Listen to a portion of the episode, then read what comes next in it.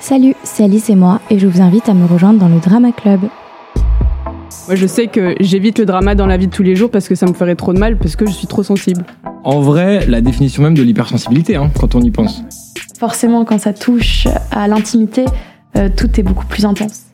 C'est vivre intensément quelque chose, mais intérieurement, mais tu sais, en mode euh, ultra, ul- l'intensité, voilà ça. C'est, je trouve ça magnifique d'avoir un, un- d'être capable de drame parce que c'est, ça veut dire être capable de créativité et de création. Le drama, c'est le, le too much, c'est l'intensité. Être drama, c'est juste être sensible. Mais attends, t'as qu'une vie, vas-y mon coco, euh, t'es- t'es humain, t'as des sentiments, t'as accepté s'il vous plaît, et je suis le premier à, à qui je conseille ça.